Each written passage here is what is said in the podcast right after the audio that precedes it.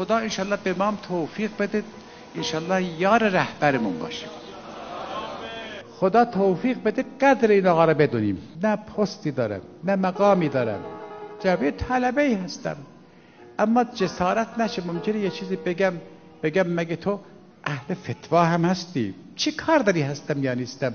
انقدر بدون در محضر خدا میگم امروز تضعیف رهبری بالاترین گناه است از این بالاتر گناهی نیست. آقا بعضی مقدسه متوجه نمیشن میگن یعنی چی؟ میگن بله یعنی شرب خمر.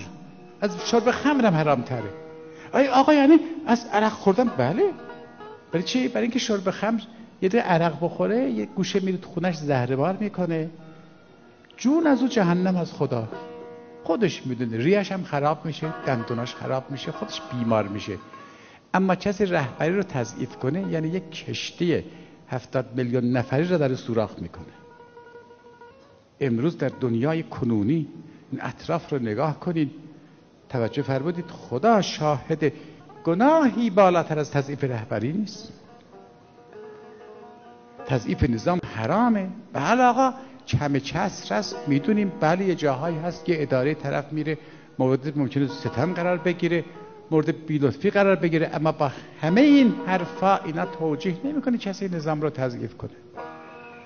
توجیه نمیشه که اینا همش توجیه نمیشه که انسان رهبری رو تضعیف کنه.